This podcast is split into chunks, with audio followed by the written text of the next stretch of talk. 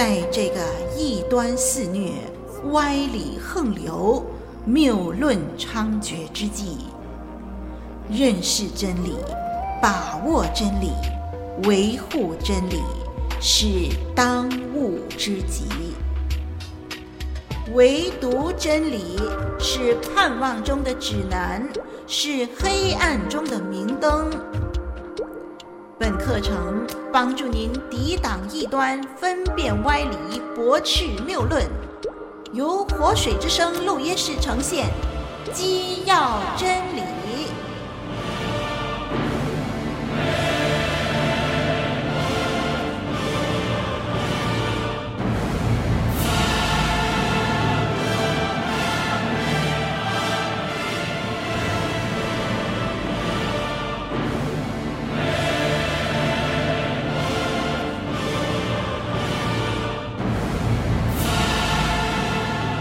亲爱的听众朋友，您好，我是林老师。今天呢，我们要探讨的是基督徒的婚姻观。那么今天呢，我们会先探讨这个社会在不同的情况演变的过程中间呢，我们的婚姻也在这个社会的潮流中间怎么样起了一个变化。然后今天呢，我们也看看圣经旧约和新约怎么样看待。基督徒的婚姻生活。那么下一课呢，我们也是谈到基督徒的婚姻，我们就会谈到离婚啊、再婚、独身、性啊等等的婚姻的探讨的问题。好，我们看时间有多少，我们就谈到多少。那么今天呢，我们就谈基督徒的婚姻在不同的社会的里头起的怎么样的变化，以及圣经怎么样来看待。好，我们先把这段时间交托给神，我们一起来祷告。亲爱的天父，我们感谢你，因为你设立了婚姻。我们知道你对每一个家庭都有主你自己的恩典，你有自己的交托。主帮助我们在这个课程的里面，让我们看见我们的家庭。要如何的凝聚起来，见证主你自己的名字？主啊，也帮助我们家庭的各不同的成员，让我们都知道怎么样同心合意兴旺福音，并且在我们的家庭的里面，怎么样有一个协调美好的关系。谢谢主给我们这样的恩典，带领我们进入你的真理，并且落实你的真理在我们的家庭中间。听我们的祷告，奉主耶稣基督的名，阿门。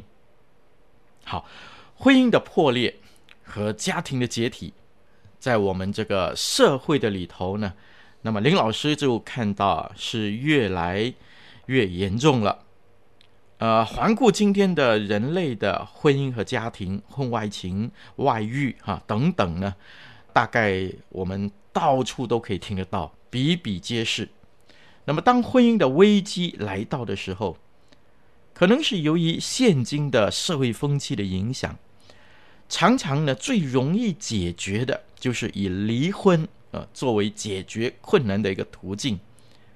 一般而言呢，女性的解放啊、呃，就业模式的改变，现在我们啊、呃、男女双方都在外面有自己的事业了，所以家庭呢也同时面对着呃经济上。而来的压力，现在的社会上呢，法律也放宽了啊，使得社会上的婚变离异的现象就越来越普遍了。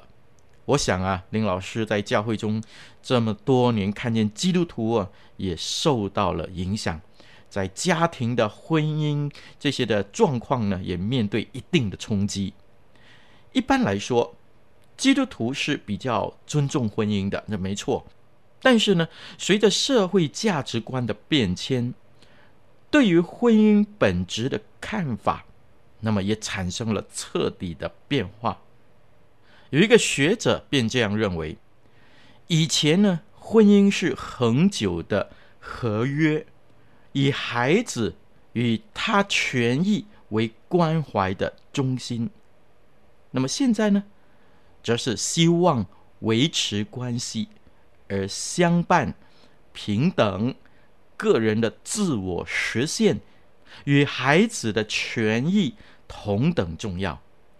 那么这段话的意思就是说明，今天在基督徒的思想中，婚姻的本质已经从互相的委身转变成自我的实现。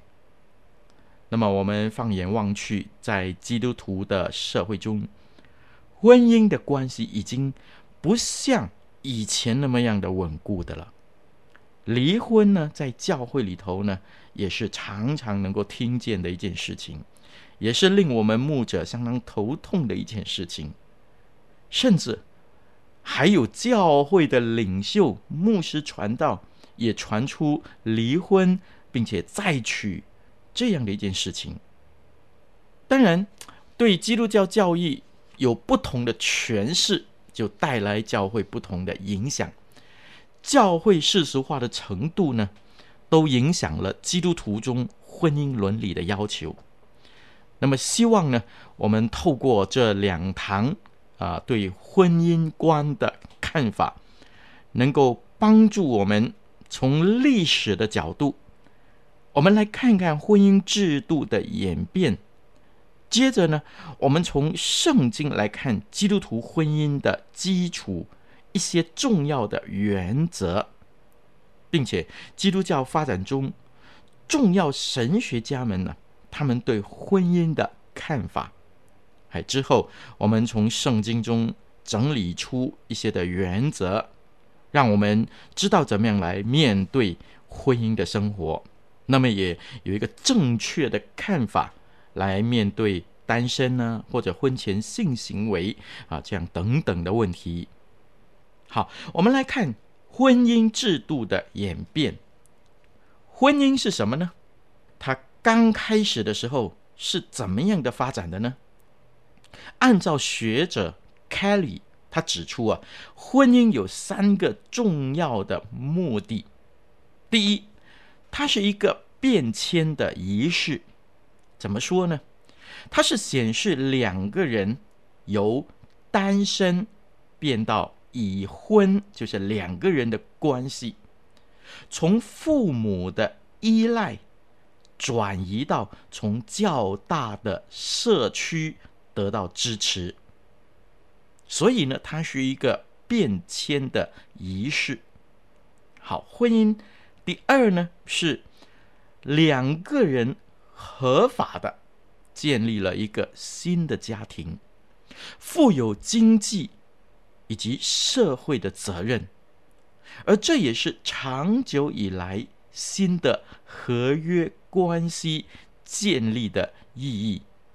第三呢，婚姻的目的就是这对夫妻的新的地位以及经济的关系，是在大众面前以我会或者我愿意或者我要哈所。表达的爱心、善意、关怀以及其他的见证、承诺，得到大家的认同。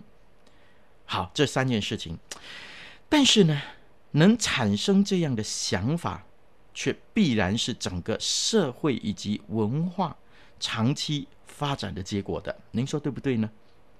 那么，如果我们想要探讨现代婚姻所面临的问题，我们就没有办法忽视婚姻演进的过程对现代婚姻所造成的影响，所以接着呢，我们就会从社会的进化以及功能主义的这个角度来看看、探讨婚姻制度的演变，好叫我们能够明白我们现在的婚姻。是处在一种怎么样的状况的里头？我们可以怎么样避免婚姻的问题在我们的家庭里面产生一些激烈的变化？好，演变是怎么样的呢？最早研究人类婚姻和家庭伦理的啊，就是社会学达尔文主义的进化理论了。他从社会进化的观点来看。进化越高级的生物呢，它互相依赖性就越高啊！不晓得你认同吗？他这样说，许多比较简单的生物，并不需要父母照顾的，有的甚至在出生后不久呢，就过着适者生存这样的一种战斗式的生活，而且呢，有能力把自己照顾得很好、很妥善。有的呢，是靠着大量的繁殖，让其中一部分活下来，这些延续它的品种。那么，在高级一点的生物呢，啊，器官呢就比较复杂，那么繁殖的数量呢也没有那么多了。那么，在花在成长成熟这样的时间呢，也比较长了。在生命还很脆弱的年幼的那个时期呢，他们需要更多的照顾。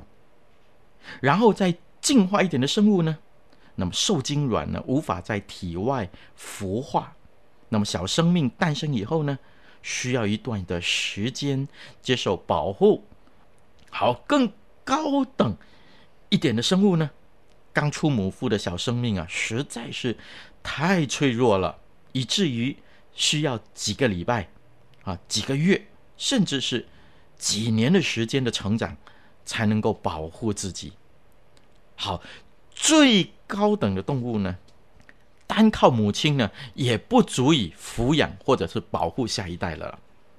因此呢，父亲呢，不再只是扮演着传宗接代的角色而已，他就必须和母亲。共同负担起抚养下一代的责任，甚至兄弟姐妹也要帮忙照顾比较弱小的弟妹。好，那么人类的情况呢，正是最高等动物的情况了，是需要父母共同负担保护和养育的责任。由于这一份的需要。婚姻的形式呢，就因此而产生了。人类因此越文明，那么儿童成长所需要的时间也就越长，甚至呢可以达二十年之久左右。那么这个照顾的时间呢，大概占了人类生命期的三分之一。或者是四分之一左右，相当的长。只因为我们是最高等的动物，而在这一段的期间呢，父母必须共同的供应儿童成长过程中的种种的需要，长期合作，并且呢，足以彼此之间紧密联系的男女关系。因此呢，这就产生了。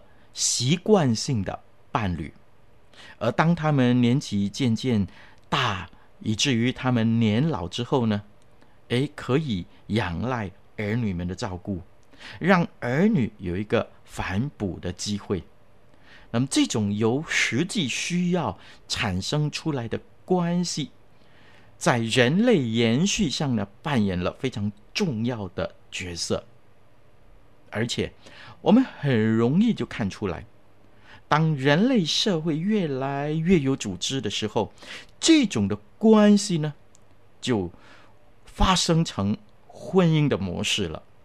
婚姻呢，就因此而产生。好，接下来我们来看，在不同的时代的背景的里头，不同的婚姻的状态呢，也产生出来。以产生是发展出适合当时社会情景的某一个独特的模式。从西方文明史的资料里头，那么我们就找到一些这样的资料，归纳出人类历史上曾经有过三种类型的家庭的这种的模式。在一本书叫做《亲密伙伴》中呢，哎，就讨论了这种的婚姻制度的演变。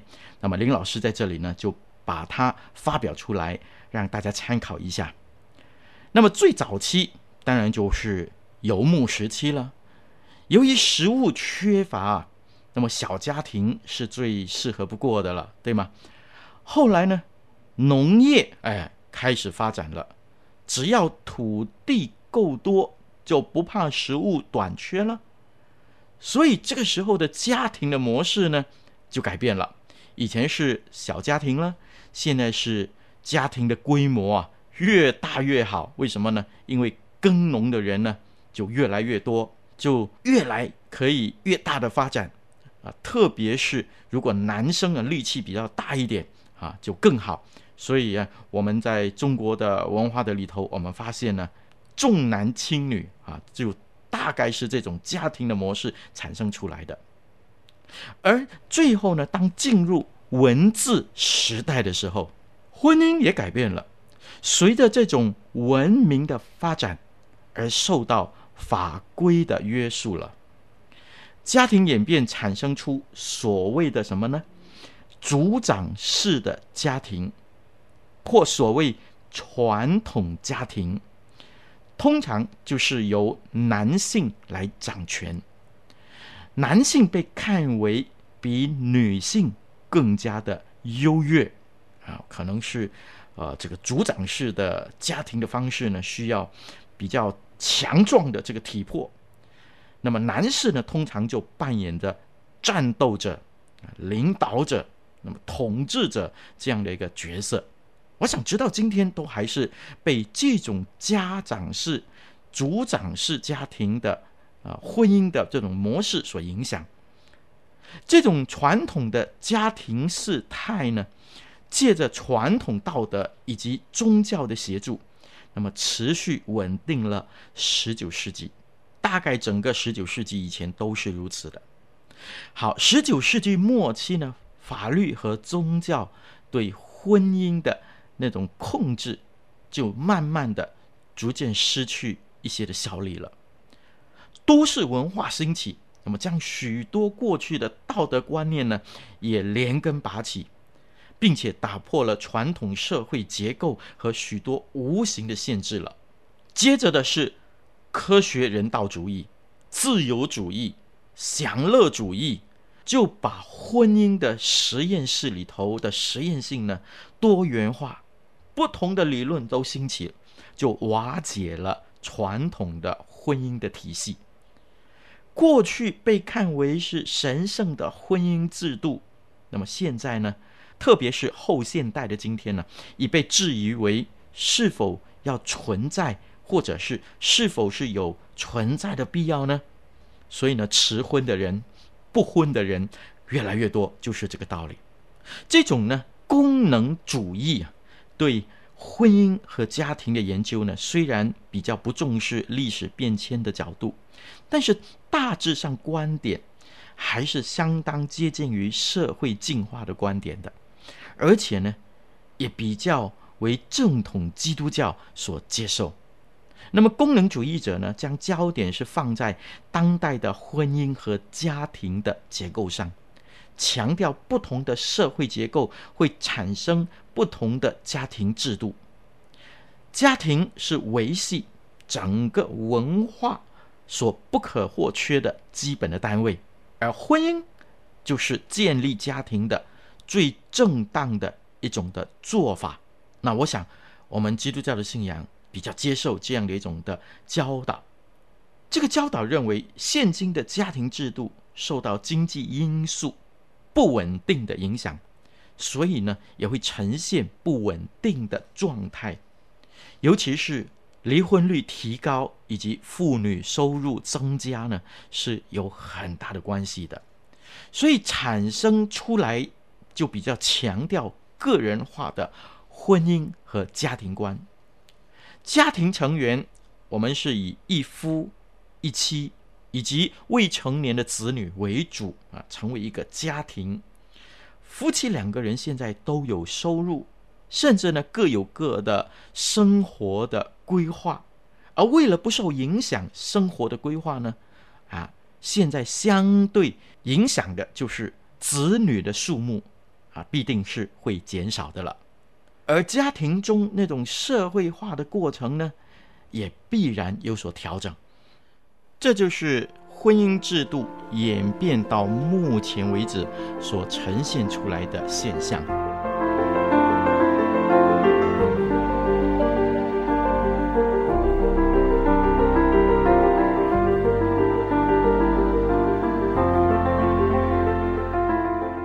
正在收听的课程是由林老师主讲的《基要真理》，节目中备有讲义及思考题，欢迎下载讲义温习，并参与思考作答。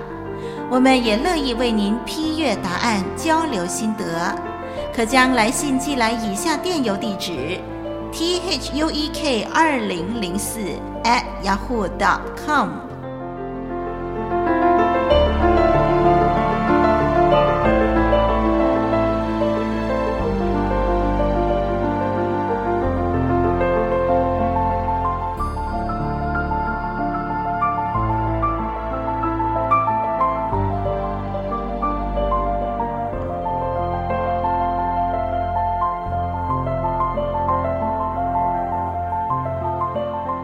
这时候要进入圣经中，到底怎么样看待我们家庭婚姻的呢？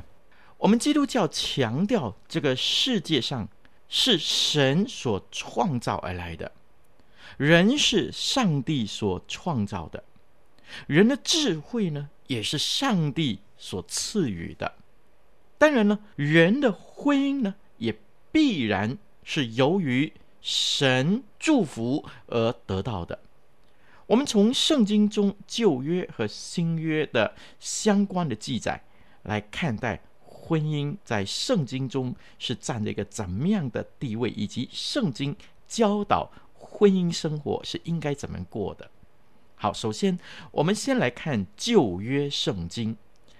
旧约圣经中，圣经的记载最常常被人使用来做有关婚姻教训的。经文呢，大概就是创世纪那里上帝最初的这个记载了。那么主要的经文呢，有两处，第一处的经文是创世纪第一章二十七节。创世纪第一章二十七节，我们先来看这一节的经文，林老师把它读出来。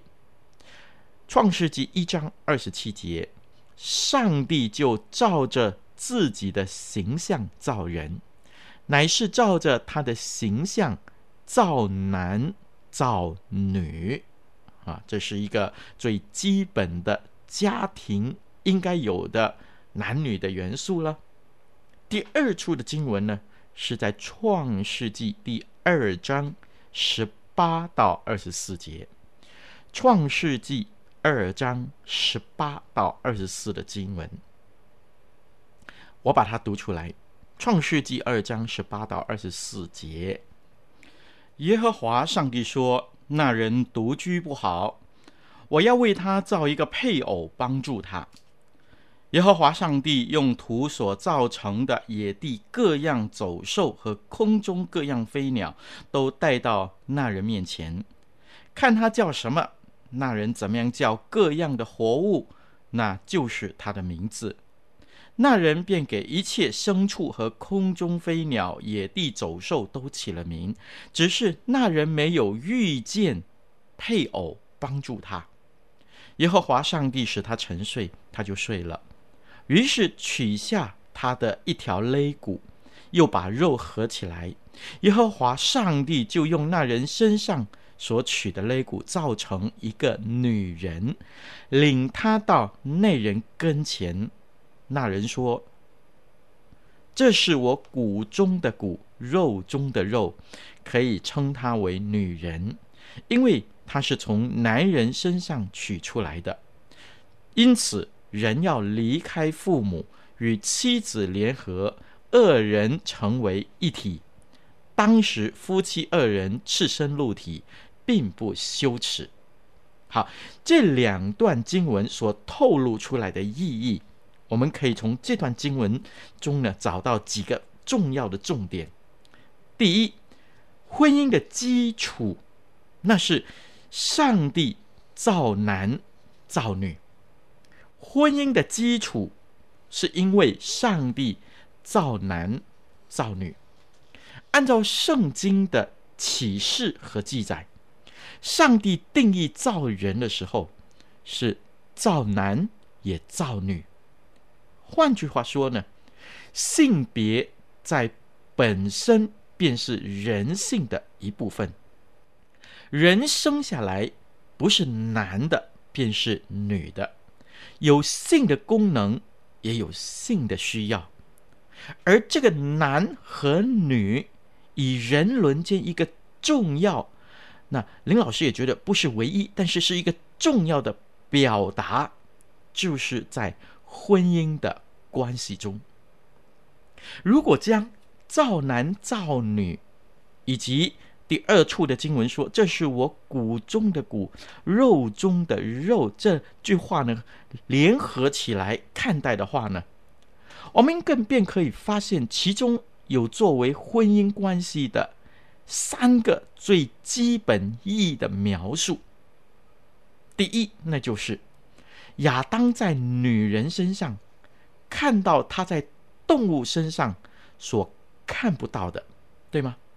就是女人可以做他的配偶，很奇妙啊！亚当看了很多动物，从来没讲这句话，但是一看到夏娃的时候呢，看到女人的时候呢，他就看到这是他的配偶。好，第二个意义是亚当看出这个女人和他密切的关系。第三，亚当的宣告表示他愿意。向这个女人来委身，这一句立约的话，这个委身的表示，和今天婚礼中的盟誓相当的相似的。因此呢，上帝造男造女的工作已经完成了。亚当说，他将被称为女人。因为他是从男人身上取出来的，希伯来文的女人和男人的字源的关系呢，也反映了两个人他们之间密切的关系。所以，我们从这里要看婚姻的本质是什么？一个新成立的家庭，我们说这是婚姻的开始。所以这里呢，提出了几件非常重要的本质。第一，这是一个忠诚的转移。圣经说要离开父母，离开这个词呢，在旧约中常常用作描述以色列背弃和耶和华所立的约这件事情，而联合这个词呢，常常是用在。圣经和人立的圣约上的维系上，所以他也用在夫妻的关系上，说人要离开父母，与妻子联合，是指的终止一种的忠诚，而开始另外一种忠诚的意思。也就是说，离开父母，本来对父母忠诚的。现在有另外一个忠诚，而要终止另外一个忠诚，就是离开父母和另外一个女人结为一体这样的一个关系。它的含义就是，婚姻是一种约的关系来的，一种立约的关系，要求男人和女人彼此之间呢有一种的忠诚，夫妻间的忠诚。不单是超越子女对父母的忠诚，更可以说是人类间、人伦间最高层次的那种的忠诚。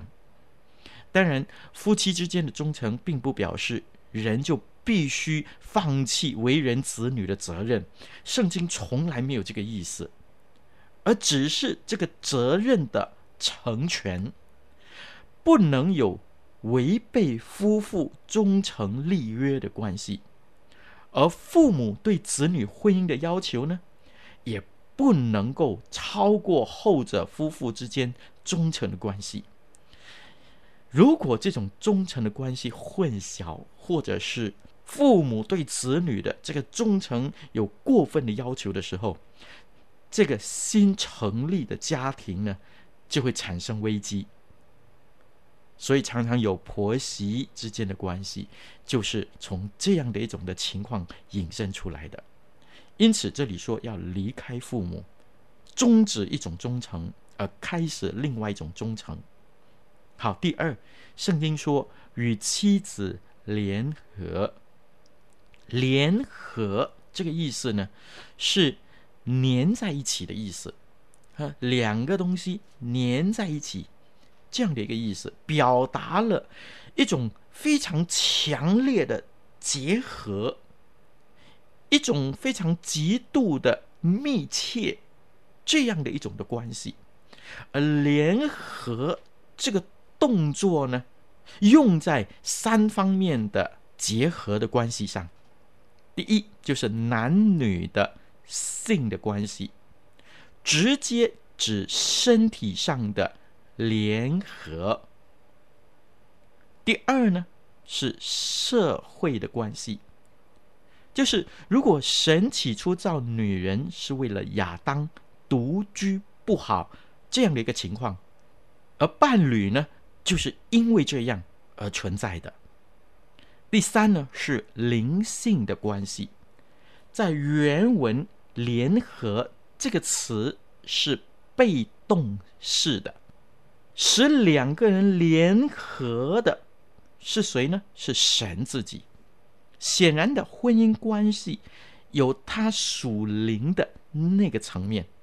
好，我再说，联合呢有三方面的结合。第一，性的关系；第二，社交的关系；第三，灵性的关系。好，圣经说两人成为一体，我们要看一体。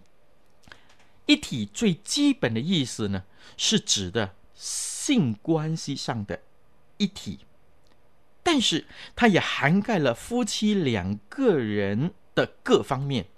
它代表着并标志着全人的联合。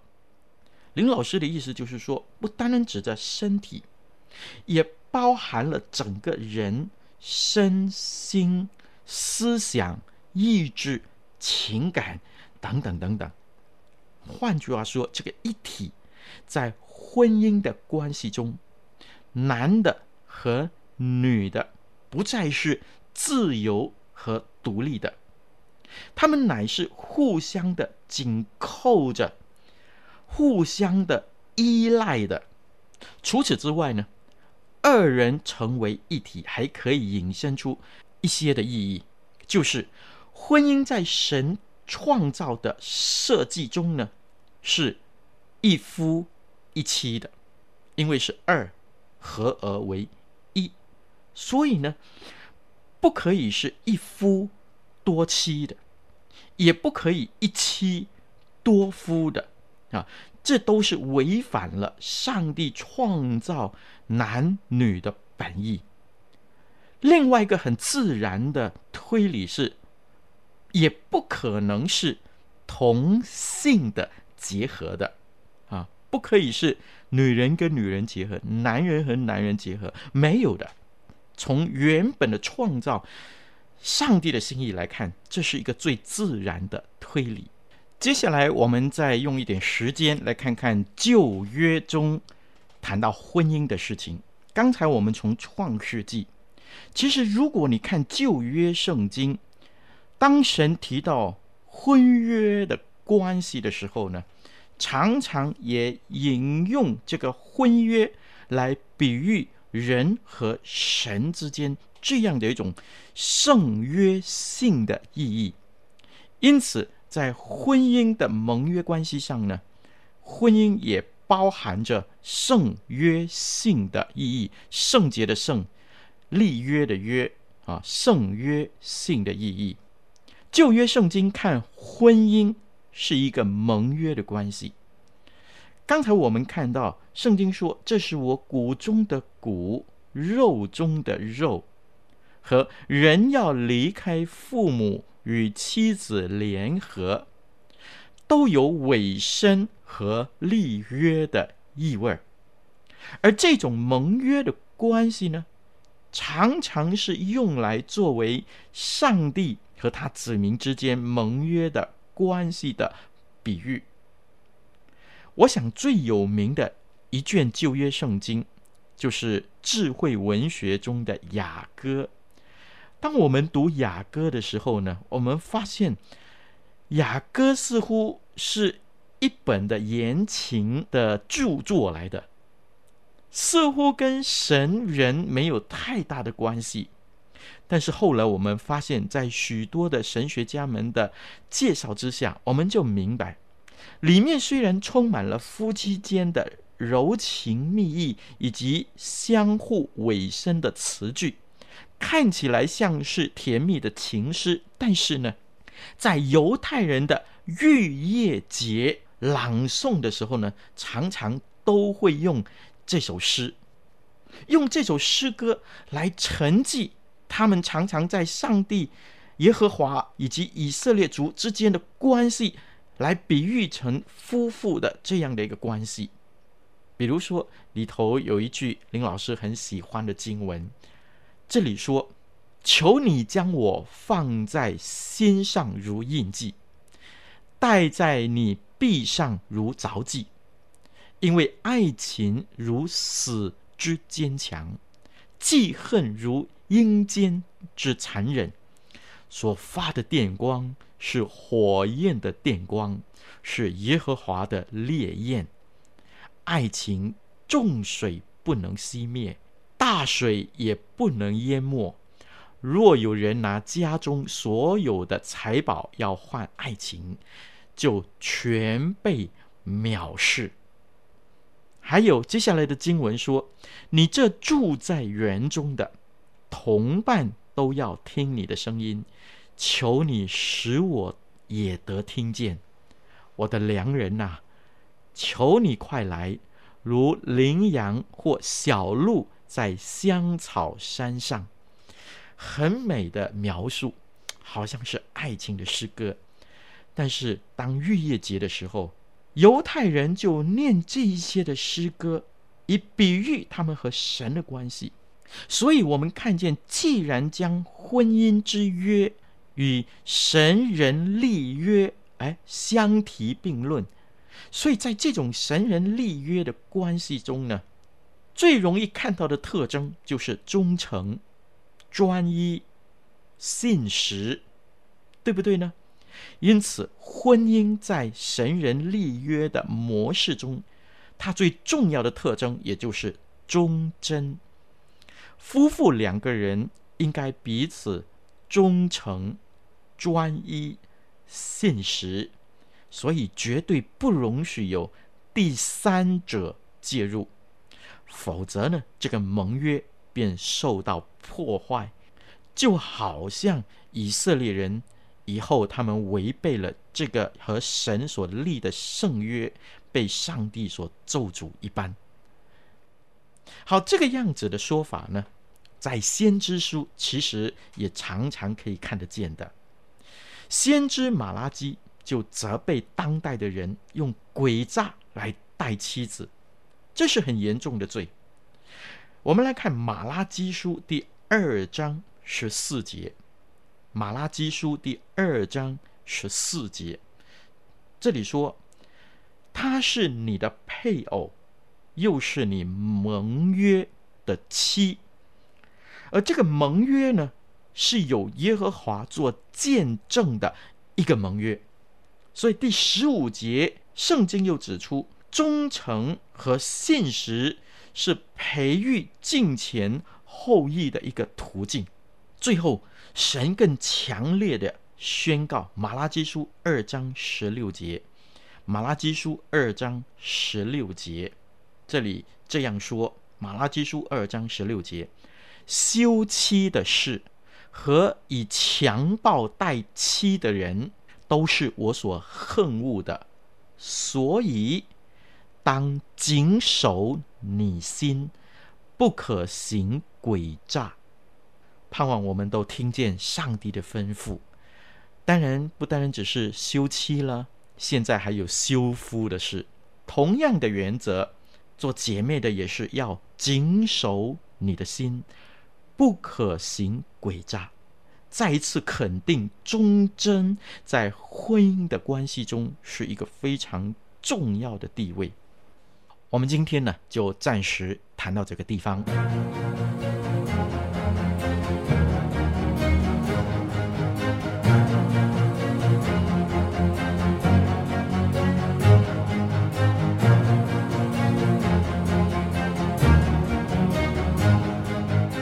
感谢您收听《基要真理》，欢迎介绍更多朋友收听以上课程。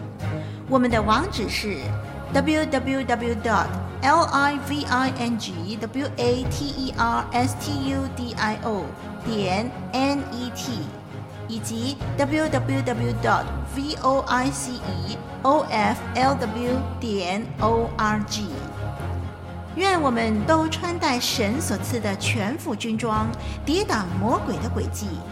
愿神祝福你在真理上扎根成长，荣神益人。